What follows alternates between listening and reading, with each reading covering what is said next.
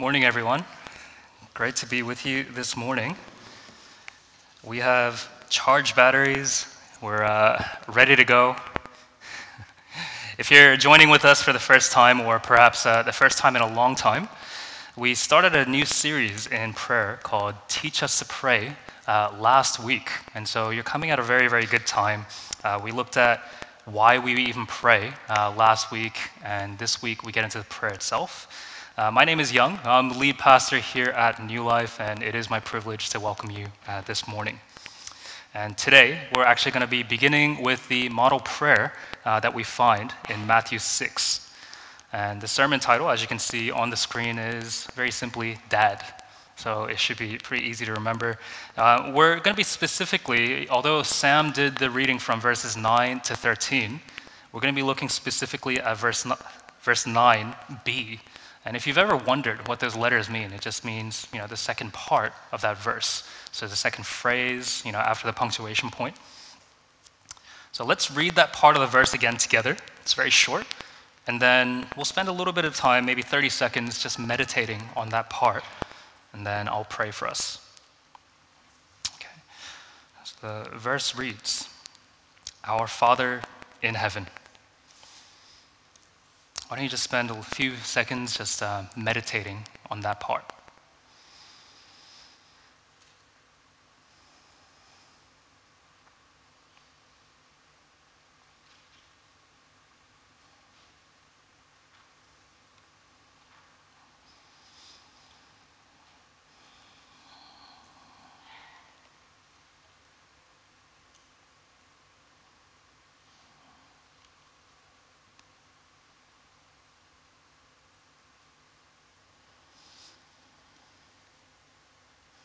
And let pray for us. Our Father in heaven, when we turn to you, Lord, and when we think about these words, these four short words, all sorts of thoughts and all sorts of word association happens in our minds and our hearts. Whether it be from our upbringing, whether it be from our time in church, whatever it might be, God. Would you help us to place these things aside that we might be able to hear from you, from the word that you've prepared, from the word that you have here in the book of Matthew? We want to hear directly from you, just as you want to hear directly from us. And so we turn to you in prayer. We turn to you in the word. And we ask, Lord, that you would speak and that it would create new life in our hearts as well, God. Be with us throughout the rest of the service. Help us, Lord, to listen to you and to really know you in our hearts, God, and to follow you. In Jesus' name, amen. So, as we talked about last week, the prayer that the Lord Jesus teaches us, uh, teaches to his disciples, is a model prayer uh, for us to pray together. And so I think it's very appropriate that we come together uh, this morning and the next few mornings as well uh, to kind of read through the prayer itself and to do things together. By doing this together, it helps us to express unity together. It helps us to put our common desires to words as well. You know, it's sometimes uncommon to have desires that overlap. And so it's really good that we can come together to do this. And also, it helps us to see how God is already meeting the needs of us here at New Life. Let's look at the way the prayer starts. So it starts with our, our Father. This means that when we pray, we're being linked with all the other believers in the world. We're being linked together. He's our Father. We don't pray, my Father in heaven. We definitely don't pray, Your Father in heaven. That would be a very awkward prayer to pray. We don't even pray, Jesus' Father in heaven. We always pray, Our Father. We pray to our Father. He's ours. And I'll reiterate what we need to remember. This is a model for prayer, not necessarily the exact words that we need to pray. And so, although it's good to memorize this prayer, you don't need to just repeat it you know, forever, for the rest of your life, you, you can pray other things as well. But it's a great prayer to model yourself on. And as we did together at the end of last week's sermon, um, I personally love to pray this prayer in my own words. I find that it helps my faith to grow. I find it to be a great way to shape my prayer life as well. It's a great way to model your own prayers. And as we pray these words together, allow this now to change the way that you pray in private as well. However, for this to change the way that we pray in private, we need a change in our hearts as well towards prayer and towards God Himself. So, the way we think about prayer can help us to understand the way we think about God. Have you thought about the way that you pray? Try to answer this question for yourself in your heart. Why does prayer work? Think about it. To you, why does prayer work? Why do we pray? What is it about prayer? Is it about the specific words that we use? Like if we pray certain words that we know certain saints have written, is that going to make the prayer more effective? Is it about getting lots of people to pray the same thing? And so it's like a family of 200. We're all grabbing onto God and saying, You need to listen to us. No, prayer works because the one that we pray to. It's similar to how salvation works. It's by the object of our faith, the one that we have faith in. Not by the size of our faith itself, or by the things that are born out of this faith, but by Jesus, the one that we have faith in. And so, too, prayer as well works because the one who listens to our prayer, the one who we pray to. So, in order for things to happen, in order for the things that we pray about to actually happen, God needs to do it. It's very simple, right? It's the one that we pray to. Because of who God is, He's a king who reigns, prayer works. Heaven is God's throne, Matthew 5 tells us, and the earth is his footstool. Only a chapter behind in Matthew 5, we learn this. And since God rules over all, who sits on the throne? The king. Since he rules over all, he can do it all. Whatever we pray. And you may be thinking, I already know this. Many of us know this already. If you follow Christ, if we follow Christ together, we know implicitly God is all powerful. He's supremely able. But that's not necessarily the part that most Christians have trouble with. Even if you don't yet follow God, even if you're here out of curiosity or someone drags you along, you know this about the one that we call God, that the Christians call God. Because surely no one will be foolish enough to worship a being that isn't all powerful. What will be the point? So, why does this matter? This matters to us because our prayers are to one who is not only all powerful, but to one who is Father.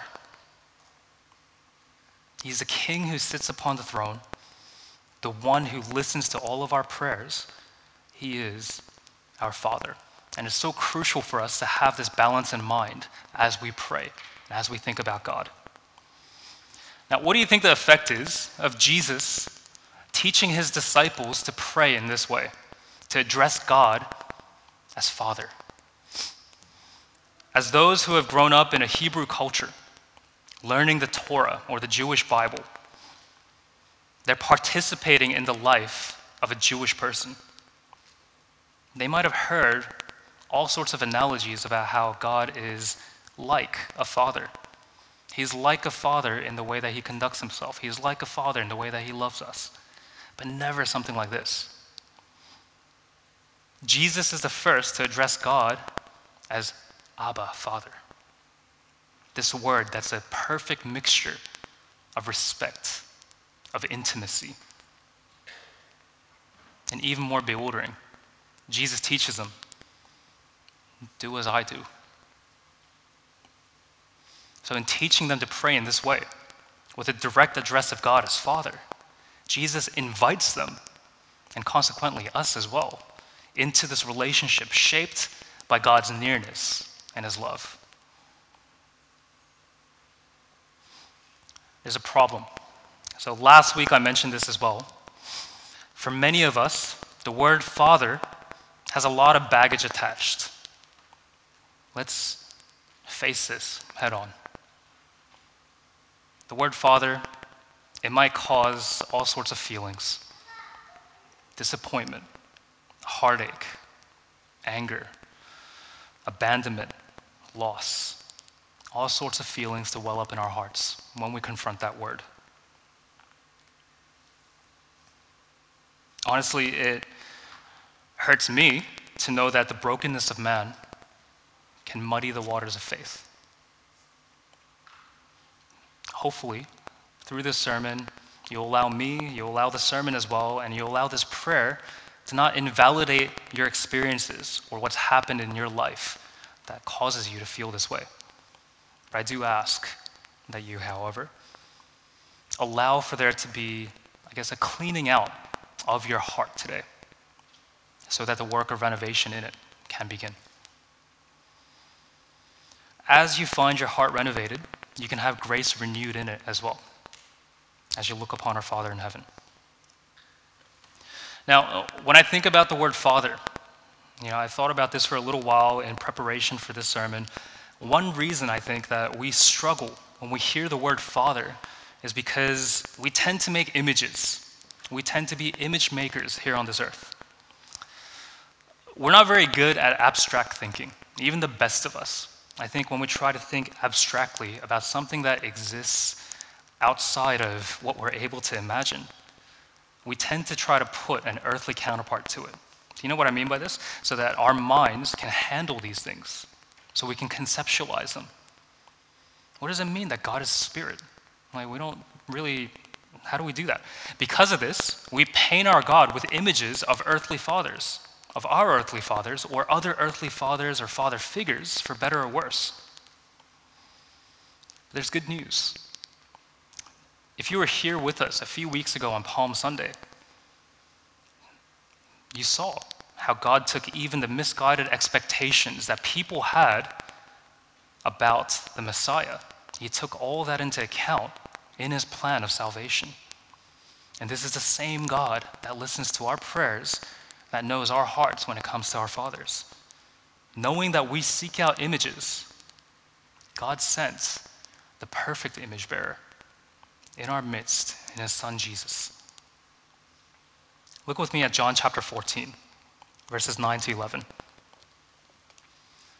Jesus said to him, Have I been among you all this time and you do not know me, Philip? The one who has seen me has seen the Father. How can you say, Show us the Father? Don't you believe that I am in the Father and the Father is in me? The words I speak to you, I do not speak on my own.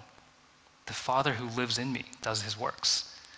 Believe me that I am in the Father and the Father is in me. Otherwise, believe because of the works themselves.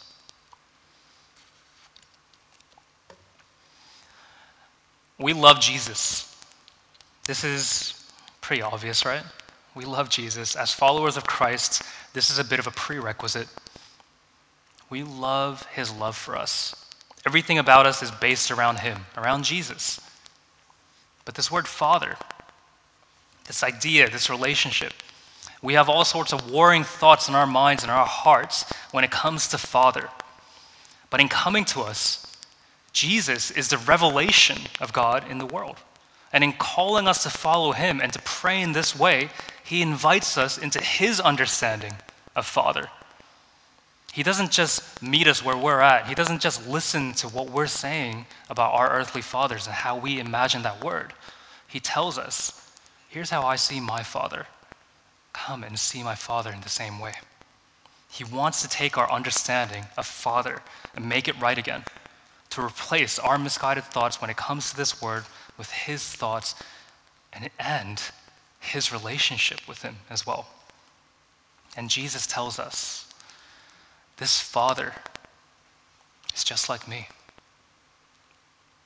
He's just as gracious, he's just as kind, he's just as gentle and approachable. Have you ever met someone's parents before and you can really see that the apple doesn't fall far from the tree? You can really see, okay, someone did some copy and paste here. Like, this guy is exactly the same, right? Yeah. Like, their personalities are so similar. How much more then for Jesus and the Father? Because this is not mere child rearing, this is a triune God, three in one. In Jesus' words, I am in the Father, and the Father is in me. The Father who lives in me does his works. The one who has seen me has seen the Father. When Jesus opens his arms wide upon the cross, we can actually see the Father's open arms as well, welcoming us, us home. The Father is grace, the Father is sacrifice, and He's love.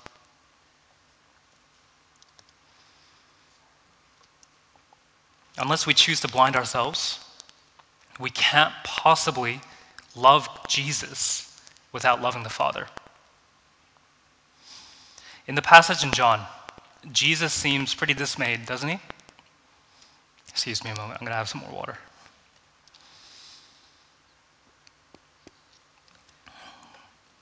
Look with me at the passage in John. He's talking to Philip. He seems a little bit dismayed at his spiritual blindness. Philip has been walking alongside Jesus, and yet he doesn't seem to truly see who Jesus is. If you don't see who Jesus truly is, then you can't see who the Father is either. What happens when Jesus invites us in? We get brought into the family home. We get asked, Hey, do you see the resemblance between us? Can you now see that Jesus is in the Father and the Father is in him? There's complete unity. John 10 30 says it like this I and the Father are one. Pardon me.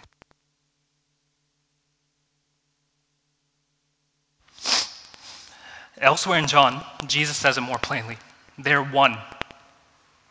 Today's sermon it's not going to be an exhaustive teaching on the Trinity. But the Father and the Son are one in essence, they're one in action. They're distinct in role, though. The important point to take away today is that Jesus reveals the Father to us through his unity with him. When we can't understand what the Father is doing, we can trust in Jesus' heart because we know that He loves us. We can trust in God the Father's character because we know He's good. In order for us to truly get this, Jesus breathes His Holy Spirit into us that our hearts might be recreated, made new in His image, that we can cry out like He does Abba, Father. We read in various parts of Scripture for you did not receive a spirit of slavery to fall back into fear. Instead, you received the spirit of adoption, by whom we cry out, Abba, Father. The Spirit Himself testifies together with our spirit that we are God's children. And because you are sons, God sent the Spirit of His Son into our hearts, crying, Abba, Father. We're brought into this perfect unity Father, Son, and Spirit. And we're not only carriers of this truth, we're not only messengers and ambassadors. As we prayed together in the pre service prayer, we're also sons who enjoy the relationship that Jesus does with his Father. When we pray, this is the God that we pray to. He's the one who's personal, listening attentively to us as we pour out our hearts he patiently understands us even when we can't understand our own hearts. Prayer works because God is our Father who listens. He's loving and kind, He's caring for every need. He's not the domineering, abandoning, prideful Father that we might have come to experience, that we might have come to expect from our experience with the broken men that have shaped that word in our lives. He's the true Father, the one who defines fatherhood. And He calls you to join Him, not only before the throne from which He reigns, but also at the dinner table where we enjoy fellowship with Him, where we break bread together and feast with Him. This is the kind of Father He is. He's with you in every moment, walking with you, guiding you, answering you in tenderness, even before you ask. Now, at this point, most of you are on board, but some of you might be wondering what's the big deal? He's Father. I get it. In our time now, here in Australia, in 2021, I think we stand at an interesting point in history. There is a high enough incidence of divorce in our world that many of us don't really know what dad looks like. Some of us have fathers who have tried their best to provide for us, but in doing so, they've been absent for large portions of our lives. A lot of us might have the word father just tarnished by different memories. And then there might be the lucky few who have fathers who display the gospel of grace in their lives, turning back to Jesus in confession, repentance, whenever sin does rise up. And hopefully, that is the experience that you have as He's discipled you. But whatever the case today, many of us struggle to comprehend what kind of privilege we actually enjoy when we address God as Father. This is the King of the universe. He is sovereign. He's the one who created all things out of nothing. This day in history, I dare to say, a lot of us have lost that heritage and the culture that existed at this time when Jesus was teaching the disciples. That tells us just how mind blowing it is that we call God our Father. Do we truly understand what God's capable of? A bit of a story from when I was growing up. I remember when I was growing up, I was really obsessed with professional wrestling, if you can believe it. And, you know, what do kids do? We watch stuff on TV, and we imitate it. You know, like maybe you have kids around you that imitate superheroes now, right? But I want to try these different moves that these pro wrestlers are doing. And I'm an only child, so I didn't have a little brother to pick on. And so I'd be like, Dad, let me try this move on you and see if it works. And he'd indulge me. And I'd always know, I'd be a little bit annoyed when he was just pretending that it hurt. And I'd know when it really hurt. It's kind of, you know, weird, right? I'd tell him to be real. And one time, I think I was feeling really strong in wrestling with my dad. I did something to him, and then he was like, you know, in pain. And I told him, hey, you try some moves on me now, and I'm going to try to get out of them and reverse them, you know, because I'd seen all this chain wrestling and stuff, right? I told him, don't hold back. What's he going to do? You know, he's a grown man. He said no. And I kept insisting, no, Dad, you have to do it. Trust me. I know what to do. And he'd look at me and he'd be like, I would literally kill you if I did some of these moves. Like, you'd just snap in half. But I kept goading him. I kept just prodding him and pushing him. Finally, he relents. He doesn't do a move on me. He just takes two fingers, takes a part of my leg, and just squeezes slightly. I feel like I was going to black out in that moment, you know? I'm like, oh, he's so much stronger than me. A child. This grown man is much stronger than a child. Have we convinced ourselves as well, without even realizing it, that our God is not the transcendent, all powerful God that He is. When we think about God, when we call Him Father, do we forget that He is Lord? Do we forget that He's sovereign? Scripture tells us He is the blessed and only sovereign, the King of kings and the Lord of lords, who alone is immortal and who lives in unapproachable light, whom no one has seen or can see. To him be honor and eternal power. Amen. When we pray, Our Father in heaven, man, that second part, in heaven, it balances that phrase out perfectly. Our Father just that intimacy, that nearness of our God. And then in heaven, the sovereignty, the majestic power that He wields. Prayer is effective because He is God of heaven and earth. If we call Him Father and yet we lose sight of the fact that this is the God who not only sustains your life, but also puts breath in the lungs of everyone here and everyone on earth, then we would functionally believe in a powerless God. Prayer is effective because God of heaven and earth is our Father. If we call Him Lord and we lose sight of the fact that this is our Father that we can run to, that we can let our needs be known to, then we be praying without truly believing that He is listening or that He even cares. When we say these four short words, Our Father in heaven, let us neither be clouded by the baggage that we bring to these words.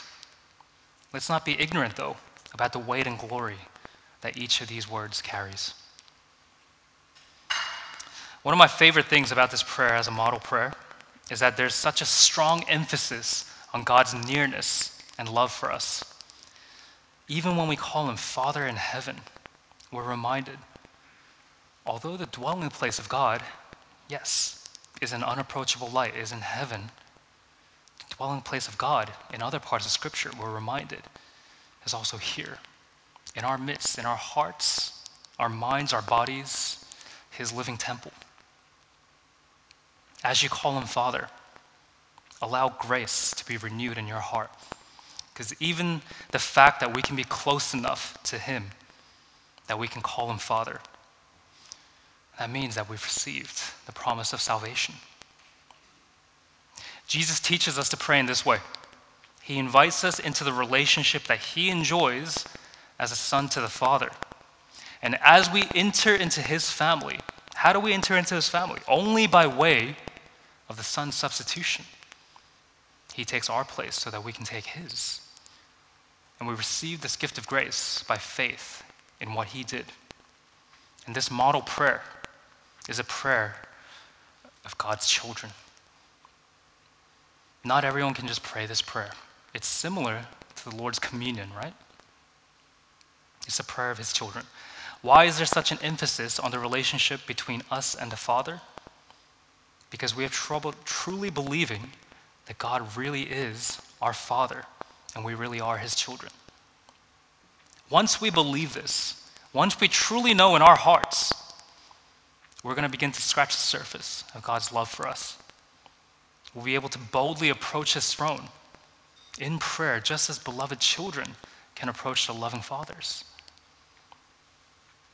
You should pray like this, Jesus tells us and we should take it to heart. If you're a follower of Christ, get to know our dear Father in prayer like this. I encourage you today, as we finish up our sermon, to pray just the first line of this model prayer Our Father in heaven. I won't actually end us in prayer. I'll allow you to actually pray this yourself from your seats. Allow it to resonate in your heart. Tell him what these words mean to you as well, what your experience has been with your Father. And then ask him to teach you truly what this word means. Let's take some time to pray.